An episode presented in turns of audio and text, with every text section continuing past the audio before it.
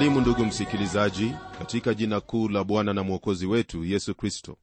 Kwa imani naamini kwamba u mzima katika roho yako kwa kuwa wamtegemea mungu katika kila jambo ambalo la yahusu maisha yako kwa jumla. Siku zote ni baraka kwetu kulitazama neno hili ili tupate mwelekeo katika hilo ambalo mungu yuataka tufanye au hilo ambalo mungu yuataka tujitahadhari kwalo. Kama ilivyokuwa kwenye kipindi kilichopita tuliona na kujifunza kwamba yule ambaye amkana yesu kuwa ni kristo basi huyo ndiye mpinga kristo na pia ndiye mwongo nakumbuka nikikwambia kuwa kama ilivyokuwa katika siku hizo za yohana mtume kwamba kulikuwepo na hao wapinga kristo hivyo ndivyo ilivyo hata leo hii katika kizazi chetu. Rafiki msikilizaji kuna wengi sana ambao katika mazungumzo yao wamkubali au kumkiri yesu kuwa ni mwalimu mkuu tena wa ajabu aliyeishi lakini kwa habari za uokovu wa mwanadamu jambo hilo hawalipokei hata kidogo. Naam wanamkana huyo yesu kwamba si kristo na vivyo kumkana huyo aliyemtuma ambaye ni mungu baba. Leo kwenye mafundisho yetu nataka tuendelee kuona hayo ambayo neno la mungu latufundisha katika kitabu hiki cha waraka wa kwanza wa yohana sura ya pili tukianzia aya ya 23 hadi 29 kwenye sehemu hii ambayo pia ni ya kumalizia sura hii ya pili neno la mungu laendelea kutuelezea huyo ambaye ni mpinga kristo. Neno lasema hivi kwenye aya ya 23 kila amkanaye mwana hanaye baba amkirie mwana anaye baba pia. Najua kwamba ndugu msikilizaji umewasikia watu wengi wakisema kwamba wamwamini mungu. Ila ukiwauliza iwapo wamwamini yesu kuwa ndiye kristo mara moja utapata kwamba nyuso zao zitabadilika na pia wao watakuuliza iwapo una maana kwamba hawamwamini mungu. Tukio kama hilo ni lazima kuwepo maana neno hili jinsi linavyotwambia ni kweli kwamba iwapo wamwamini mungu wa biblia ni lazima kwanza umwamini huyo ambaye ni mwana wake yesu kristo. Hakuna njia yoyote ile ambayo waweza kumwamini mungu kisha ukane uungu wa kristo. Ukifanya hivyo basi kile ambacho kipo ni kwamba huyu mungu ambaye wamwamini siyo mungu wa biblia aliyeziumba mbingu na nchi. Iwapo yesu hakuwa mungu basi angelikuwa mmoja wa watenda dhambi yani kama sisi tulivyo. Naam kweli ndiyo hiyo na wala hakuna njia nyingine ya kunena kuhusu jambo hili. Ni lazima alikuwa hicho ambacho alisema kuwa ni au alikuwa mwenye dhambi. Sijui wewe wamfikiria vipi. Kwangu mimi huyo yesu ndiye kristo na mwokozi wangu. Hili ambalo mtume yohana aliandika ni hilo ambalo laweza kutulinda sote kutokana na huyo mpinga kristo. Neno la mungu latunenea waziwazi kuwa ukimkana mwana fahamu kwamba baba pia hunaye na ukimkiri mwana unaye baba.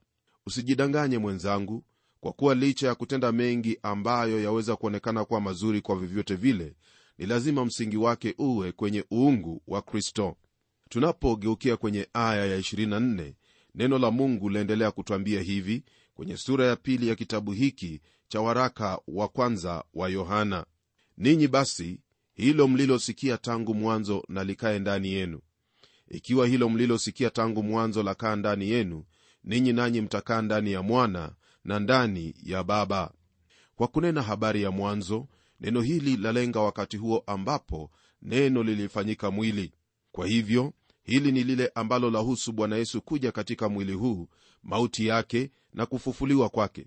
Hilo walilosikia tangu mwanzo ni hilo neno ambalo mitume walihubiri yani injili ya yesu kristo. Hilo ndilo ambalo mtume yohana anawahimiza kwa kuambia kwamba likikaa ndani yao basi wao watakaa ndani ya mwana na ndani ya baba. Unapolishika hili ambalo neno la mungu la kunenea na kuishi kwa kuliamini basi litakupa hakikisho la uana katika jamii ya mungu.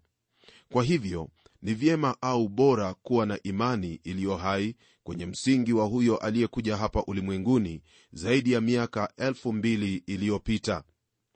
Kwenye kile kitabu cha injili ya yohana sura ya kwanza aya ya 14 neno la mungu latuambia kwamba neno lilifanyika mwili na likakaa kwetu kisha unapoendelea kusoma neno hilo kwenye aya ya 18 haya ndiyo twayapata kumuhusu mwana. Neno hilo latuambia hivi hakuna mtu aliyemwona mungu wakati wowote. Mungu mwana pekee aliye katika kifua cha baba huyo ndiye alimfunua. Mwana wa mungu yesu kristo amemfunua mungu au twaweza kusema kwamba amemleta mungu hadi hapo ambapo wewe pamoja nami twaweza kumwona hii ikiwa ni katika ule mwili aliyoutwaa neno hili ndugu yangu halizingatii hali hiyo ya kuwa na uzima kwa imani katika yesu kristo bali kwa kumfunua mungu kwa jinsi hiyo. La muhimu ni huo ushirika kati yako kama mwana katika jamii ya mungu pamoja na mungu baba na mungu mwana. Hilo ndilo la muhimu nalo ladumishwa kwa msingi wa neno hili kwamba hilo mlilosikia tangu mwanzo na likae ndani yenu ikiwa hilo mlilosikia tangu mwanzo lakaa ndani yenu ninyi nanyi mtakaa ndani ya mwana na ndani ya baba. Kwenye aya ya 25 maandiko matakatifu yaendelea kutwambia hivi. Na hii ndiyo ahadi aliyotuahidia yani uzima wa milele. Hapa mwenzangu hii ndiyo aina ya uzima ambao mungu huwapa wale wanaomwamini. Iwapo utaipoteza kesho wiki ijayo au mwaka ujao basi fahamu kwamba hauna huo uzima wala hukuwa nao.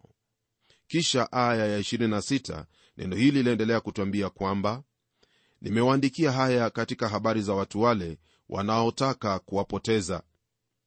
Kulingana na hali jinsi ilivyokuwa wakati ule msikilizaji ilikuwa ni wajibu wa yohana kama mtume kuwatahadharisha wapendwa kuhusu hali iliyokuwepo hasa mafundisho ya uongo.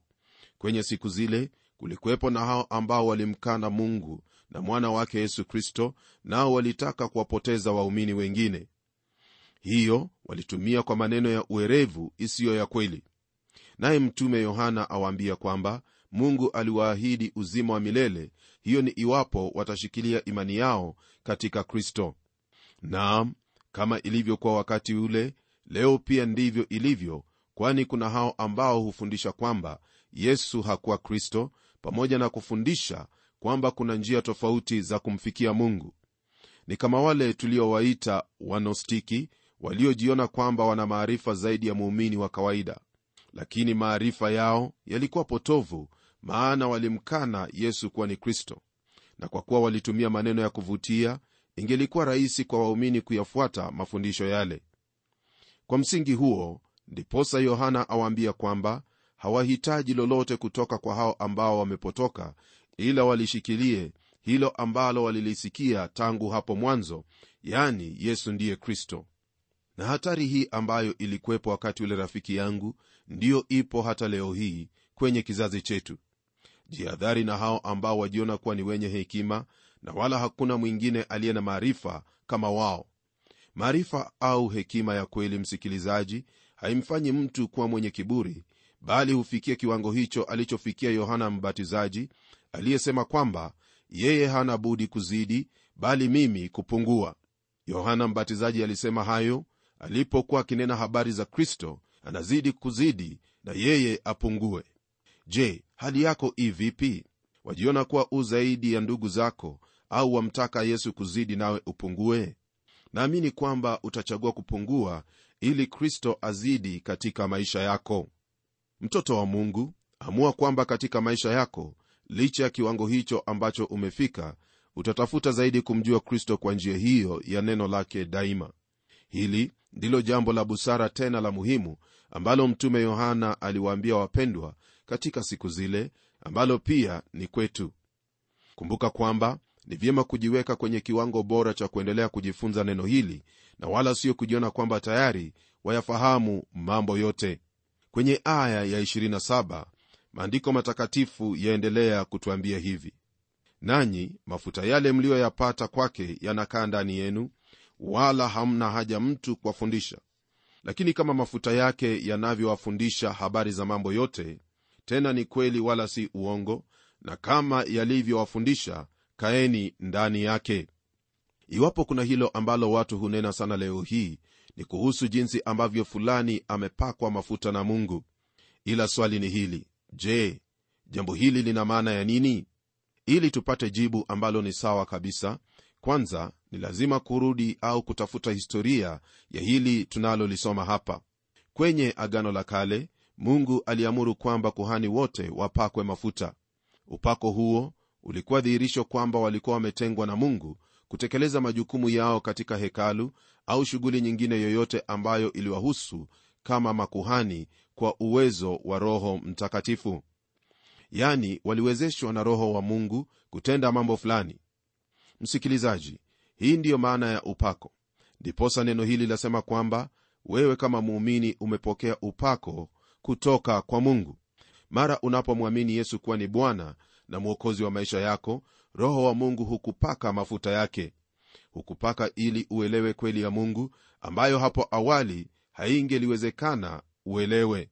Neno hili la mungu lasema kwamba kwa kuwa tunayo upako huo hamna haja ya mtu kutufundisha. Ila kwa hili nataka uwe makini kwa kuwa neno la mungu halina maana ya kutohitaji waalimu la hasha! Twahitaji waalimu la sivyo paulo hangelipokea ufunuo kuhusu vipawa tano ambavyo twavipata katika kitabu cha waefeso sura ya 4 aya ya 11 na kuendelea. Hii ni kwa kuwa vipawa hivyo vipo ili kuwakamilisha waumini kwa kazi za huduma pamoja na kuujenga mwili wa kristo. Ninapotazama nyuma namshukuru mungu kwa hao watu wa mungu ambao katika maisha yangu nilikutana nao. Wao walihusika kwa njia moja au nyingine kuniwezesha kuwa jinsi nilivyo leo hii. Naamini kwamba wewe pia ndugu yangu kuna watu ambao waweza kuwaita kuwa baba au mama katika imani. Naam yohana haneni lolote kuhusu habari za kutokuwepo kwa wanafunzi ila anasema hilo ambalo ni muhimu sana kwa mtoto wa mungu leo hii. Nalo ni kukaa katika mafundisho ya neno lake mungu. Na hilo atafanya kwa njia ya roho wake mtakatifu ambaye ni mwalimu wetu kama vile maandiko yanavyotwambia kwenye sura ya 14 aya ya 26 kwenye kitabu cha injili ya yohana kwa maneno yafuatayo. Lakini huyo msaidizi huyo roho mtakatifu ambaye baba atampeleka kwa jina langu atawafundisha yote na kuwakumbusha yote niliyowaambia. Msikilizaji roho mtakatifu atatufunza yote yani hayo ambayo wewe pamoja nami twaweza kupokea. Upako huu ambao umeupokea kama mtoto wa mungu u juu yako ili kukuwezesha uelewe kweli yote ya mungu kwa kuwa mtu wa tabia ya asili hayapokei mambo ya roho wa mungu maana kwake huyo ni upuzi wala hawezi kuyafahamu kwa kuwa yatambulikana kwa jinsi ya rohoni. Hayo ni maandiko uyapatayo kwenye kitabu cha waraka wa kwanza kwa wakorintho sura ya pili aya ya 14 hapo awali kwenye kitabu hiki cha wakorintho wa kwanza sura ya pili aya ya 9 hadi 1 neno hilo lasema hivi. Lakini kama ilivyoandikwa mambo ambayo jicho halijayaona wala sikio kuyasikia wala hayakuingia katika moyo wa mwanadamu mambo ambayo mungu aliwaandalia wampendao. Basi mwenzangu haya ndiyo ambayo hutendwa na roho huyo ambaye ni mafuta waliopakwa waumini. Kwa hili na kuhimiza kulisoma neno la mungu na kulitafakari kwa kuwa upako ambao umeupokea ndiyo utakaokuongoza kumjua yesu zaidi haitakuwa kama ilivyo leo hii katika maisha yako kwani mara nyingi kile ambacho chatendeka mtu anaponena habari za upako ni mambo ya kusisimua tu na wala hakuna hatua zaidi ya kumjua kristo. Na katika kumjua kristo kile ambacho hufanyika katika maisha ya muumini ni hilo ambalo twalipata katika kitabu cha petro wa kwanza sura ya tatu aya ya 15 ambayo yasema hivi muwe tayari siku zote kumjibu kila mtu awaulizaye habari za tumaini lililo ndani yenu lakini kwa upole na hofu. Hili ndilo ambalo twahitaji kufikia katika maisha yetu kama watoto wa mungu. Kiwango hiki ambacho nanena kuhusu ni hicho ambacho muumini humtazama roho mtakatifu katika mafundisho yote yaliyo kwenye neno la mungu. Mradi wasoma neno hili la mungu ni vyema siku zote kumuuliza roho mtakatifu awe mwalimu wako. Na wakati wote ambapo hutaelewa jambo katika neno hilo basi fanya sala kwa mungu na kumuuliza akuwezeshe uelewe hilo ambalo ulikuwa ukisoma. Jambo hili ni lenye umuhimu sana katika maisha yako ndiposa mtume asema kuwa nanyi mafuta yale mliyoyapata kutoka kwake yeye yakaa ndani yenu wala hamna haja mtu kuwafundisha. Kuna mambo mengine ambayo hakuna mtu yuwaweza kukufunza ila roho wa mungu pekee. Kwa hivyo ni vyema kumtegemea siku zote. Bwana na mwokozi wetu yesu kristo alisema kwamba kwa maana watatokea makristo wa uongo na manabii wa uongo nao watatoa ishara na maajabu wapate kupoteza kama yamkini hata walio wateule. Hayo ni maandiko uyapatayo kwenye kitabu cha injili ya mathayo mtakatifu sura ya 24 aya ya 24 hata hivyo wateule hawatapotezwa na huyo mpinga kristo atakayekuja hapa duniani na hata leo hii hakuna mteule ambaye yaweza kupotezwa na mpinga kristo yeyote yule.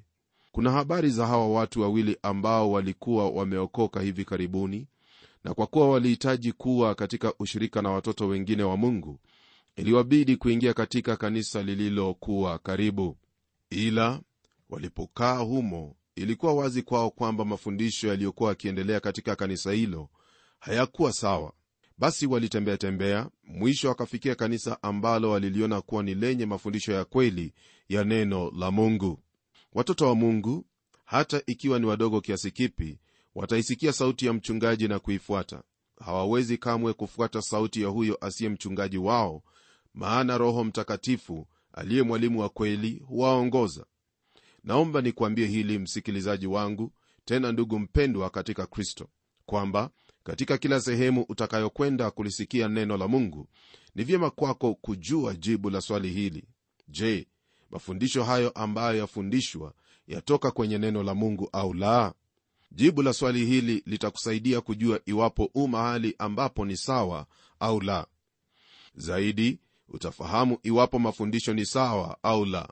Mradi utakuwa mwanafunzi mzuri wa neno la mungu yani biblia tuendelee basi tuone lililoko kwenye aya ya 28 ambapo neno la mungu lasema hivi kwenye sura ya pili ya kitabu hiki cha waraka wa kwanza wa yohana. Na sasa watoto wadogo kaeni ndani yake ili kusudi atakapofunuliwa muwe na ujasiri wala msiaibike mbele zake katika kuja kwake. Mtume yohana bado aendelea na swala la ushirika ambao wafaa kuwepo kati ya watoto wa mungu na mungu mwenyewe. Himizo hapa ni kuendelea kudumu katika ushirika ule. Ndiposa arudia kwa kusema kaeni ndani yake. Na bila shaka msikilizaji wafahamu jinsi ambavyo waweza kukaa ndani yake na hiyo ni kwa njia ya kulitii neno la mungu pamoja na kuzishika amri zake. Na katika kufanya hivyo basi kile ambacho kitatendeka ni kwamba wakati huo ambapo kristo atakuja mioyo yao itakuwa na ujasiri mbele zake. Hali ambayo mtoto wa mungu afaa kuwa nayo ni hiyo ya utayari kwa kuwa hatujui ni lini ambapo bwana wetu yesu kristo atadhihirishwa au kufunuliwa. Naam hii ndiyo hali ambayo yatuhitaji kuwa nayo kila mara kwa kiwango hicho kwamba iwapo kristo hatarudi kwa miaka elfu nawe upewe neema ya kuishi miaka hiyo yote utaishi ukimtarajia daima kwamba yuaweza kuja wakati wowote wa ule. Ingelikuwa vyema jinsi gani mwenzangu iwapo kristo atakuja na kukupata ukisoma neno lake? Au kwenye maombi? Naamini kwamba hili ni jambo ambalo litakufurahisha mno na hata kukupa ujasiri mbele zake. Lakini iwapo atakupata ukitenda lisilo sawa basi kwa kweli utaaibika. Aibu itakayowapata watu wengi au watu wengine wakati wa kuja kwa kristo ni kwa kuwa maisha yao si sambamba na hayo ambayo wanayanena. Kumbuka kwamba dhawabu yake i mkononi kumpa kila mtu kulingana na matendo yake. Watu wengi watatafuta dhawabu zao lakini hazitakuwepo kwa kuwa kazi zao zitakuwa zimeungua kama vile neno la mungu linavyotwambia katika kitabu cha wakorintho wa kwanza sura ya tatu aya ya 15 kwamba kazi ya mtu ikiteketea atapata hasara ila yeye mwenyewe ataokolewa lakini ni kama kwa moto. Ni vyema sana ndugu yangu kuishi katika hali hiyo inayoleta sifa kwa injili ya kristo. Kile ambacho yohana anena hapa ni hilo ambalo petro alinena aliposema kuwa mafundisho ya uongo na maisha ya unafiki ni lazima kuwa pamoja siku moja siku zote. Na kwa jinsi hiyo moja mafundisho ya kweli humwongoza mtu kuishi katika hali hiyo ya kweli bila unafiki. Hakuna lile ambalo laweza kuyafanya maisha yako kubadilika hasa kwa ufahamu kwamba utasimama mbele za kristo katika siku hiyo ya hukumu na kutoa hesabu zako mbele zake. Hilo ni kwa kila mmoja wetu. Kila muumini ni lazima atasimama mbele zake kwa kuwa hili ndilo twalipata katika kitabu cha wakorintho wa pili sura ya tano aya ya kumi inayosema hivi kwa maana imetupasa sisi sote kudhihirishwa mbele ya kiti cha hukumu cha kristo ili kila mtu apokee ijara ya mambo aliyoyatenda kwa mwili kadiri alivyotenda kwamba ni mema au mabaya. Aya hii msikilizaji yaonyesha jinsi ambavyo hali itakavyokuwa iwapo mtu atapokea ijara au la. Hii ni kwa kuwa habari za uokovu tayari zimekamilika na tu katika uwepo wake kuna wengine ambao huenda hawatapata lolote lile kama ijara. Na kwa ajili hiyo mtume paulo kwenye aya ya11 katika kitabu cha wakorintho wa kwanza anaendelea kwa kusema hivi kwa sehemu basi tukijua hofu ya bwana twawavuta wanadamu.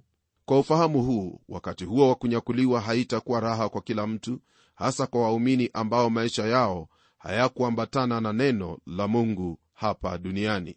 Kwa kumalizia sura hii ya pili neno lasema hivi kwenye aya ya 29 kwenye sura ya pili ya kitabu hiki cha waraka wa kwanza wa yohana. Kama mkijua ya kuwa yeye ni mwenye haki jueni ya kuwa kila atendaye haki amezaliwa na yeye. Kwenye aya hii lile ambalo twaliona hapa ni kwamba watoto wa mungu daima hufanana naye. Iwapo hawatafanana na baba yao basi wao si watoto wake. Ndugu yangu hiki ni kipimo cha hali tunayofaa kuwa nayo siku zote iwapo tu wake. Je unapowaza kuhusu maisha yako uhali gani kwa habari za kufanana na mungu? Waweza kusema kwamba umezaliwa naye? Huenda jibu lako ni la au haujui. Usiwe na wasiwasi kwani mungu atujua tu dhaifu na kwa hilo ametupa huyo roho mtakatifu ambaye atatuwezesha katika udhaifu wetu ili tuishi kama watoto wake waaminifu. Hili ndilo ambalo lipo na zaidi la kufanya ni kuendelea kusoma neno hilo na kulitenda nawe utakuwa ni kati ya hao ambao wanafanana na mungu. Hebu natuombe mungu wetu utupendaye upeo nalibariki jina lako kwa kuwa hakuna mungu kama wewe.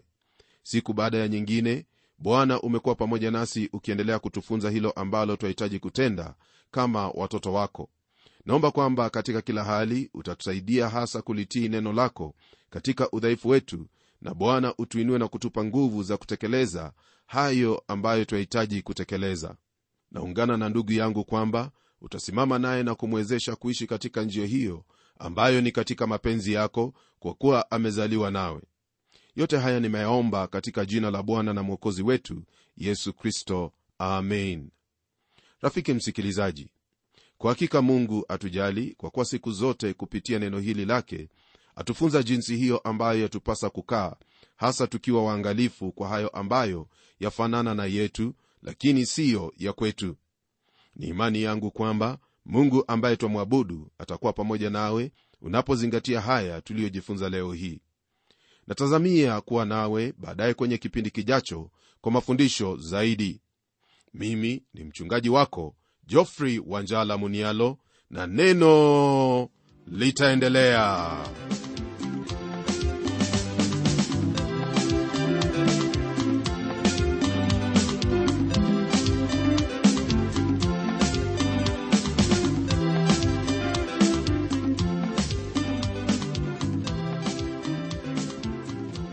Kufikia hapo msikilizaji wangu najua kwamba baraka umezipokea. Na iwapo una swali au pendekezo uitume kwa anwani ifuatayo transworld radio sanduku la posta ni 21514 nairobi.